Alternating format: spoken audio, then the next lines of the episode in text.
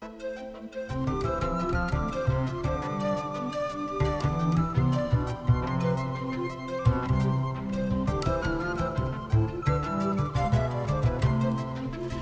siger velkommen til Københavns Nære Radio til et temaprogram. Og emnet det er Karl Frederik Wisløf.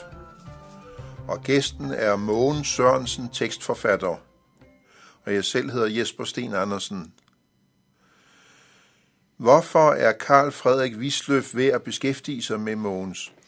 Jo, Karl Frederik Wisløf er værd at beskæftige sig med, fordi han jo er en, der har haft vældig stor betydning, ja, både for Norges kirkehistorie, men faktisk også for Skandinaviens herunder Danmark. Men også fordi han er nok en af dem, der faktisk virkelig har haft mod til at stå fast på, på evangelisk sandhed, også når det, det var i stærk modvind. Hvor og hvornår blev Karl Frederik Wisløf født? Det var i 1912. Så det, man kan virkelig sige, det er, er, er starten af århundredet. Det 20. århundrede. Det må man sige, ja. Hvilket hjem kommer han fra? Han kom faktisk fra et hjem, der var, var kristen, og hvor de kom trofast i kirken. Ja, Og, og, men altså, han siger sig selv, at, at det var først faktisk, da han kom med til nogle stævner i løbet af sin gymnasietid, at han faktisk virkelig følte, at Jesus bankede på hans hjertedør, og han Ja. ja. tog beslutningen, at nu vil han, han, han, følge Jesus og, og tro på hans evangelium. så han blev værk for troen i teenageårene. Det gjorde han der. Og hvornår besluttede han sig for at læse teologi? Det, det var sådan netop også der i kølvand på sin omvendelse. For ellers havde han vist overvejet jura i hvert fald. Eller i hvert, Okay. i hvert fald overvejet.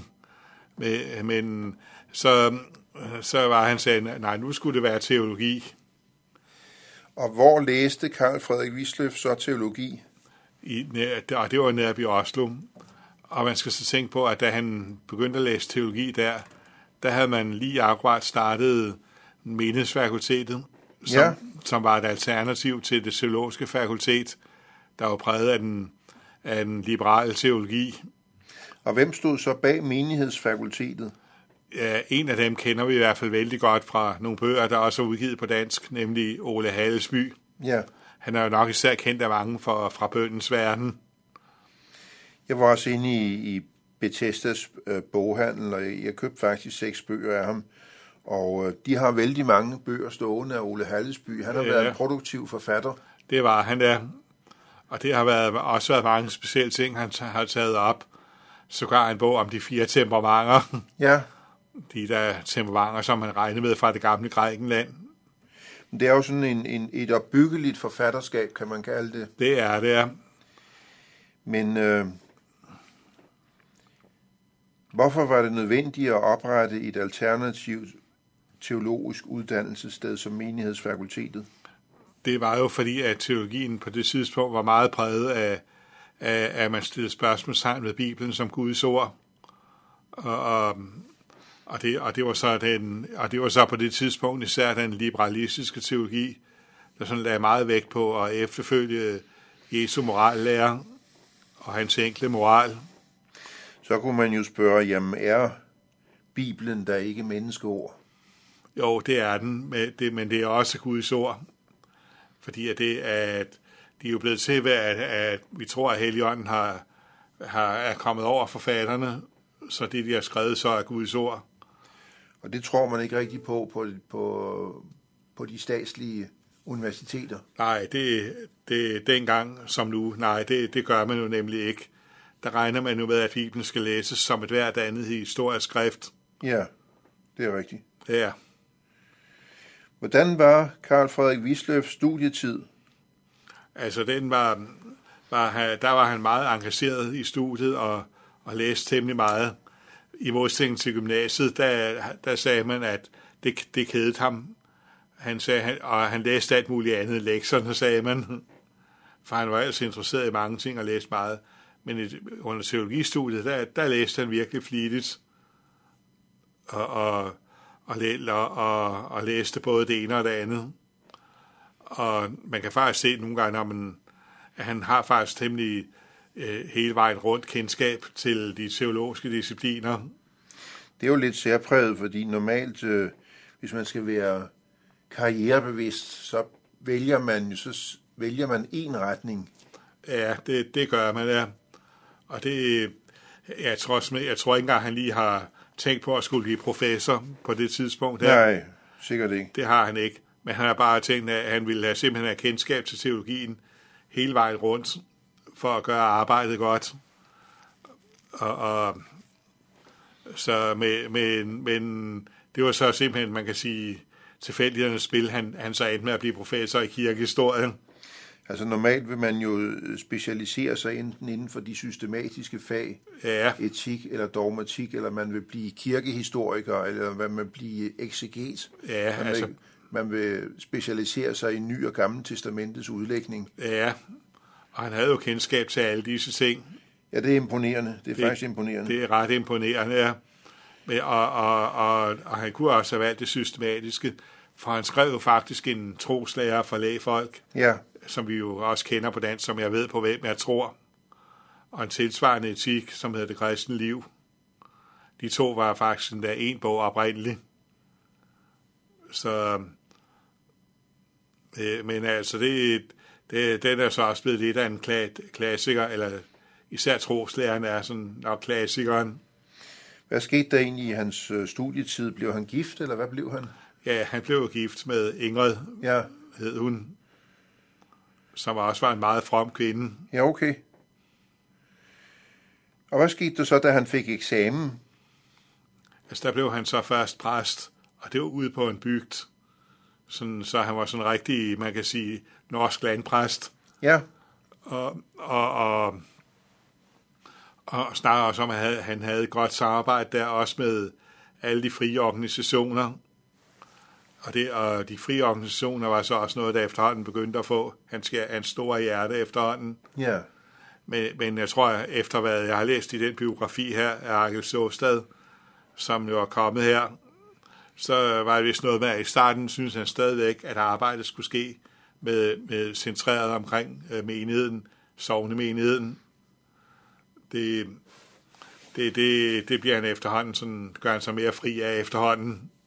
Nu har jeg læst uh, de samlede værker af Olav Wallen Sandstad. Ja. Havde han noget forhold til ham? Ja, de to var jo meget gode venner. Okay. Og det, det kunne godt blive, vist blive et lidt besværligt venskab nogle gange.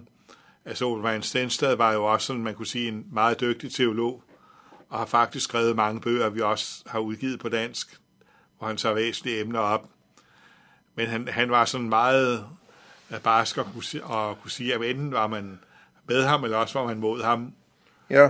Så, så når Karl Frejl Wisløf for eksempel i en debat omkring ligebrænding, øh, med, sådan, som Olav Hans Stenstad var hårdt imod, ja. så, så sagde Karl, så var Karl Frisløfs holdning, at ja, han, han forsvarede Olav Hans Stenstads ret til at have den holdning. Han kunne bare ikke forstå, at han gjorde så stort et nummer ud af det. Men det var nok til, at Olav Hans Stenstad blev temmelig sur. Ja. Han ville have, at han skulle være helt med ham. Enten er du med mig, eller også er du imod mig. Ja, simpelthen. Ja, ja okay. Så det var, det, det var lidt besværligt venskab nogle gange. Det kan jeg forestille mig. Ja. De der teologer, de kan jo være nogle stridbare størrelser. Det kan de, ja. Og, og man kan også se med Visløf selv, at selvom han havde stor respekt for Halesby, så er der alligevel ting ved ham, han også distancerer sig fra. Det er typisk for teologer, de skal helst have en personlig profil. ja, det skal de jo helst. Da. Det, nu vil jeg så også indrømme, at, at, at selvom der er meget godt ved Halesby, og, og jeg der også været glad for at læse ved hans bøger, så kan jeg også godt se, at der er ting ved ham, der måske er lidt problematiske. Så du skal også have en personlig profil, Mogens? Ja, jeg skal også have en personlig profil, ja. Det, jo, jeg var glad for at læse fra bøndens verden, da jeg ja. var en ny kristen. Men der er ting af Halsby, som jeg må sige, jeg var glad for, at jeg ikke fik læst på det tidspunkt. Altså, jamen, han var født i 1912, og han blev præst som ung, og hvad skete der så under besættelsen? Da, under besættelsen kom han jo faktisk med i det, man kaldte den norske kirkekamp, fordi øh, at, øh, at, øh, at, at besættelsesmagten afsatte jo den norske regering. Der var ikke noget, der hed samarbejdspolitik i Norge. Og, og, og så indsatte en nazi-regering i stedet for de fleste har nok hørt navnet Quisling. Ja, Men det medførte så også, at, at, at mange af præster og biskopper sagde, jamen vi er jo statsembedsmænd, vi kan ikke være embedsmænd i staten under sådan en regering, hvi- hvi- hvis øh, holdning er så, stor, så stort i modstrid mod, med Guds ord.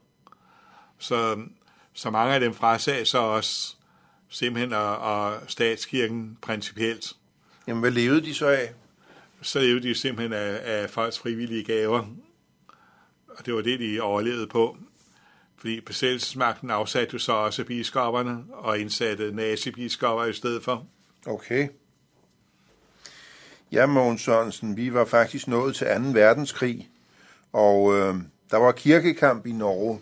Det var der, ja. Det er for, netop fordi, at, at præsterne ikke ville være statsembedsmænd under en nazistat, og derfor frasagde sig det. Men, men så var det jo også, at, at besættelsesmagten også afsatte biskopperne og indsatte nazibiskopper. Og det, det gjorde så også, at de yderligere frasagde sig af de nuværende de biskopper, der var blevet sat ind. Det, men altså, de, de blev jo så rehabiliteret efter befrielsen. Og det vil sige, at han fik sit gamle job som sovnepræst tilbage. Det gjorde han der. Og det, men det har selvfølgelig været en hård tid, det kan man jo nok regne ud. Men der var han så nogle år. Det var han der. Men på et tidspunkt, så blev han ansat på menighedsfakultetet. Ja, fordi de skulle have en rektor for det, de kaldte praktikum. Praktikum, det er det, der svarer til pastoralseminaret herhjemme. Det år der efter studiet, hvor de lærte praktiske med henblik på at, være, at blive præst. Så og de snakker om, at hans teologi var meget præget af, af, af, af missionssambandets teologi, men, de synes, men de vil også til gode se den holdning på menighedsfakultetet, og, og kaldte ham derfor til at blive rektor for praktikum. Ja. Og han var meget populær Det var han, ja. blandt studenterne. Det var han nemlig, ja. For det, de så meget op til, det var nemlig hans meget grundige undervisning, faktisk i næsten alle, af alle disciplinerne. Og det, der især var populært, det var jo, at han faktisk en gang om ugen havde en gennemgang, en prædikenmæssig gennemgang af næste, uges, næste søndags prædikentekst. Og der, der kom de og sagde det, og han virkelig fik sat på plads, hvordan der skulle prædikes som den tekst. Faktisk har han jo også udgivet en prædikenlærer, ordet fra Guds mund, som i hvert fald nogle af os, også der har studeret teologi, også har læst her i Danmark. Øh, nu var han så lærer på menighedsfakultetet. Hvordan forløb hans akademiske karriere? Ja, den øh, forløb jo så sådan, som det så tit går i akademiske karriere. Pludselig er der et eller andet, der fanger interessen, og som han vil bore i. Og fordi han jo faktisk var med i en liturgikommission, der skulle øh, så, uh, lave en ny liturgi til den norske kirke, så havde de nogle diskussioner omkring, hvad der skulle siges i forbindelse med nadveren, hvor han mente, at mange af de forslag, mange de andre kom med, var katoliserende. Mm-hmm. Kom til at pege retning af nadveren som et offer. Og så satte han sig faktisk for at bruge noget i den katolske nadverlære. Og det, og det fangede så hans interesse så meget, så han endte med at skrive sin disputats om det, nadver og messe, Ja, hvor han bruger i, hvad, hvad, hvad lærer den katolske kirke faktisk om nadveren, og, og hvad er så modsætningen her til det egentlige lutherske syn. men når vi taler om Karl Frederik Wisløff, hvordan var hans forhold så til lægfolket? Han mente jo faktisk mere og mere, at lægefolket var det, der skulle bære kirken, og, og, og de frivillige organisationer. De skulle nok være under statskirken, men de skulle, øh, de skulle ikke øh, være, være underlagt den. Det skulle være sådan frie organisationer inden for rammen. Og, og det blev sådan mere og mere en ting, han lagde større og større vægt på. Sådan friheden og, og, og de frie organisationer og deres arbejde. Man kan jo sige, at menighedsfakultetet, de var jo ganske bogstaveligt og helt øh, økonomisk afhængige af lægefolkets øh, støtte. Det var det, ja. Fordi de, de måtte jo simpelthen have frivillige gaver. Hvordan gik det øh, ham som øh, akademiker? Han blev professor. Det gjorde han, ja.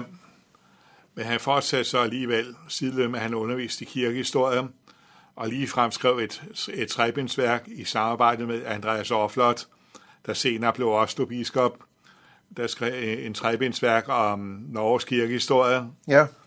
som jeg så ikke har fået læst endnu. Det skal jeg have gjort noget ved på et tidspunkt. Jamen, det er jo også sådan, man kan jo ikke, øh, man kan jo ikke læse alt. Altså, det, det magter den enkelte teolog jo simpelthen ikke. Nej, det, det er så rigtigt. Det gør man ikke. Hvilke bøger udgav Karl Frederik Wisløf? Udover, vi har jo allerede nævnt hans troslærer, jeg ved på hvem jeg tror, Ja, men så udgav, og ordet fra Guds mund. Men så udgav han jo også en fast grund at stå på, ja, som netop var et forsvar for lægfolkets arbejde i kirken og for de frie organisationer. så han har været produktiv på Det- mange måder. Det var han der. Og det, ja, han har simpelthen også udgivet et par prædikenlærer. Det er, Det, eller ikke prædiken, hvad, hvad, mener jeg, hvad var det, jeg mente? Prædikensamlinger. prædikensamlinger, ja. Ja, og det er skam vældig opbyggelige prædikener, det indeholder. Så, så, de er, så de er skam værd at læse. Hvilke foreninger var han aktiv i? Ja, han var, han var jo dels aktiv først i, i Indre Missionsselskabet og med i bestyrelsen der. Hvad hedder Intermissionsselskabet på norsk? Det er norsk Indre Missionsselskab. Ja, jeg har, jeg har noteret ned her. Vestlands Intermission. Ja, og det var så en fraktion, der dannede sit eget sådan en udbryder, Okay, som man kan sige er måske mere, mere bestand på nogle punkter, vil nogen måske mene. Men der var han så også meget med. Og så var han med i meget aktiv i, og det blev han mere og mere, fordi han var med i tidsskriftet Fast Grund. ja, hvad var det for et tidsskrift? Det var et tidsskrift, der blev udgivet for netop at formidle evangeliet og formidle hvad Guds sande lære.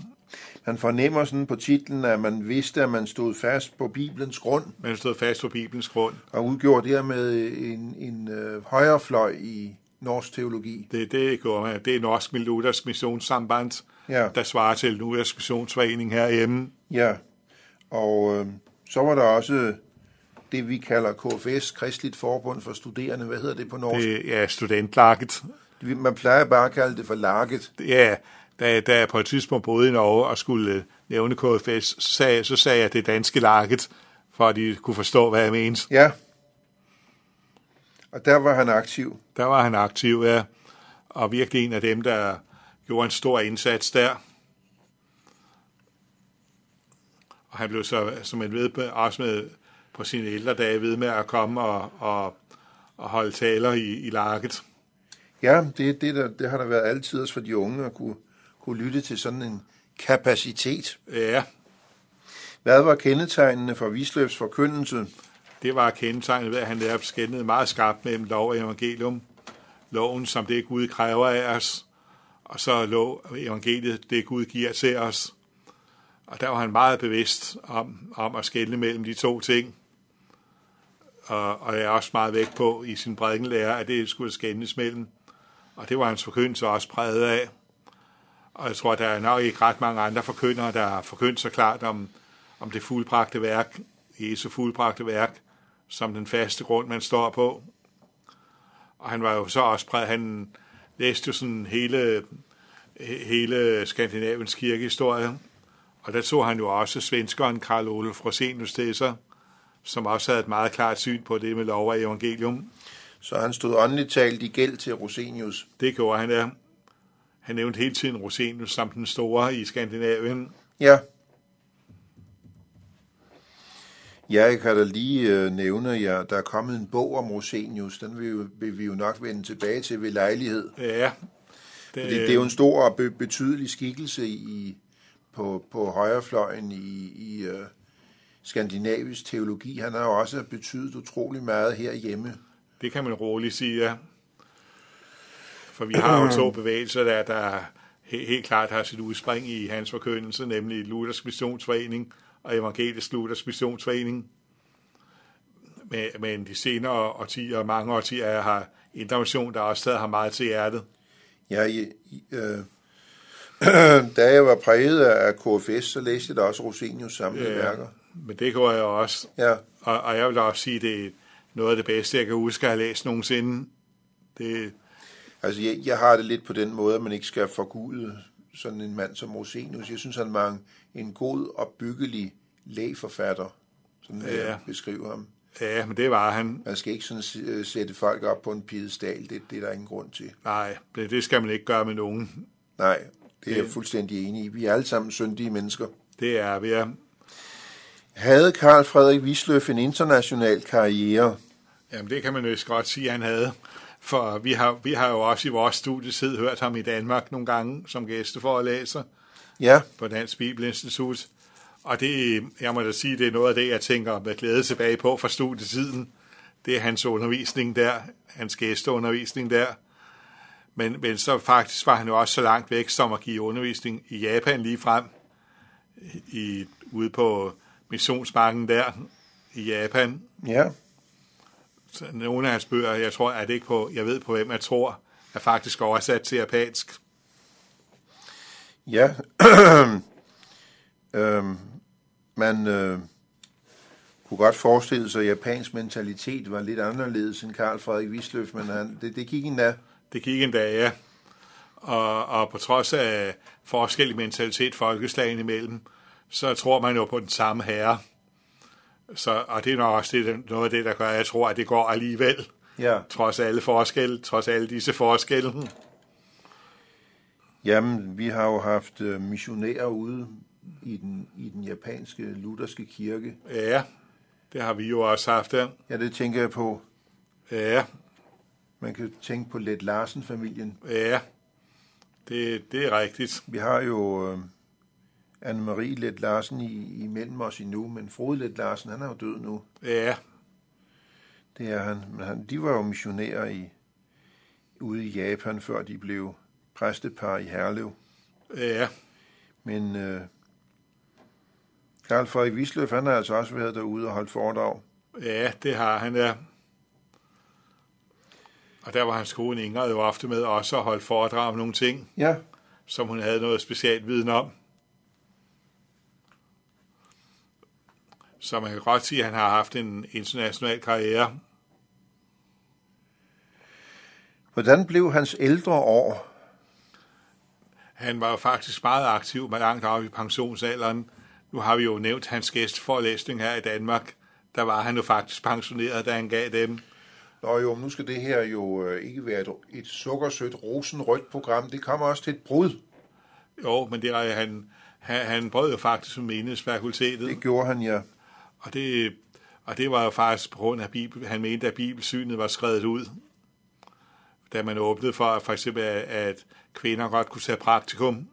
Ja, Så, og så mente han, nu, nu regnede man ikke længere Bibelen for at være Guds sande åbenbaring. Så, og han, og han stod temmelig meget fast på det. En ting, som jeg bemærkede mig, det var, at han igennem sit liv, der holdt han faktisk taler i Norsk Radio. Det gjorde han, ja. Han var en yndet og populær foredragsholder, også i radioen.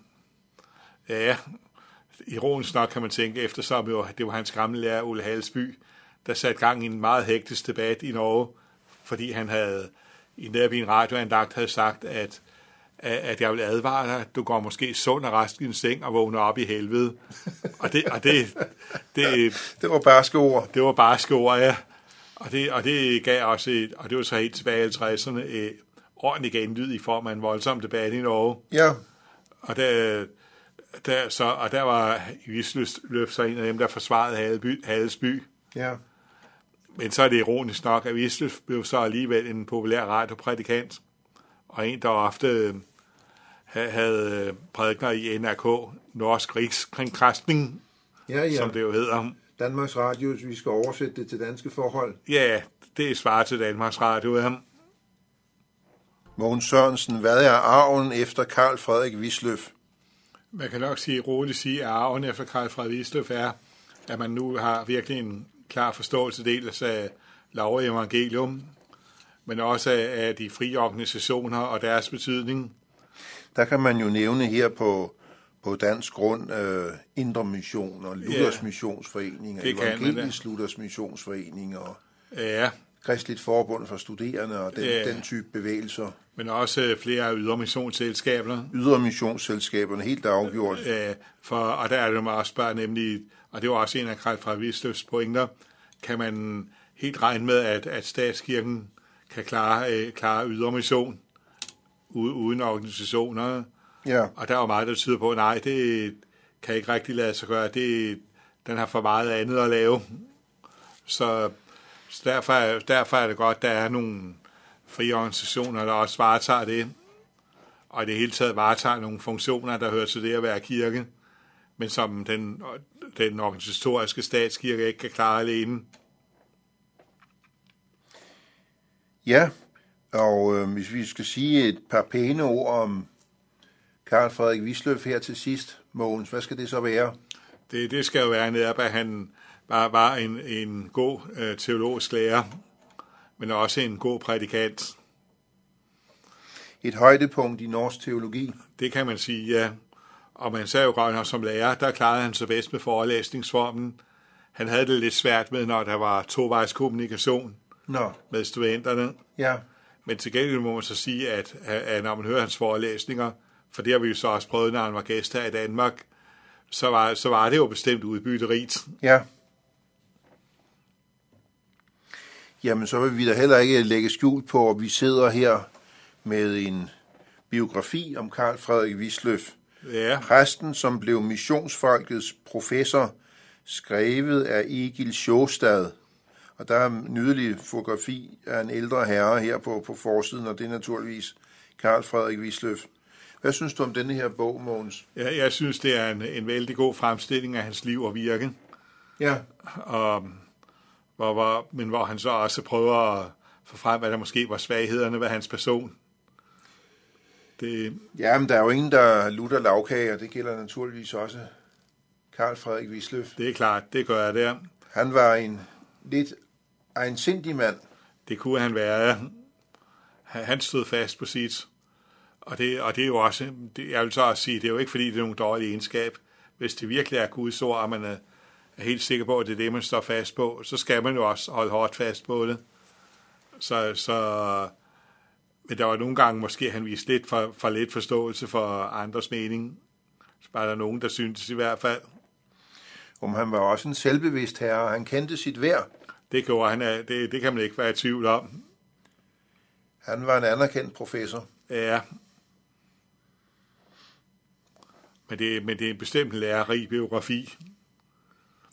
Ja, jeg, jeg har også læst øh, i hvert fald størstedelen af den, Ja, og den er, den er vældig... Øh, den, den, jamen altså, man kan blive helt i godt humør af at læse den. ja, det kan man godt. Ja. Og så har vi jo også hans bøger at glæde os over. Dem har vi jo stadigvæk. ja, det har vi. Og de bliver jo faktisk trykt i nye oplag hele tiden. Jo, men der er vel også meget, man kan få antikvarisk endnu. Det, det er der så også. Jeg tror, at Bethesdas boghandel har den der med regelmæssig mellemrum. Det tror jeg også, ja. Og så kan vi jo også nævne, at øh, Karl Frederik Wisløf, han var en organisatorisk leder. Det var han så også. Og det var nok især studentlaget, Ja, hvor han var meget organisatorisk leder der. så han har, han har betydet meget, og faktisk næsten udelukkende til det gode, når man kigger, når man kigger ham øh, efter i sømne. Ja, det kan man roligt sige. ja. I modsætning til Luther, der havde store skyggesider, Ja, det har, det har Karl Frederik Wisløf ikke rigtigt.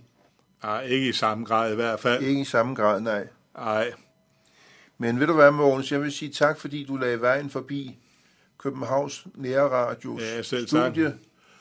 Tak til Jan Friberg, der sidder i teknikken, og jeg selv hedder Jesper Sten Andersen. Vi siger tak til lytterne, som har fulgt med indtil nu.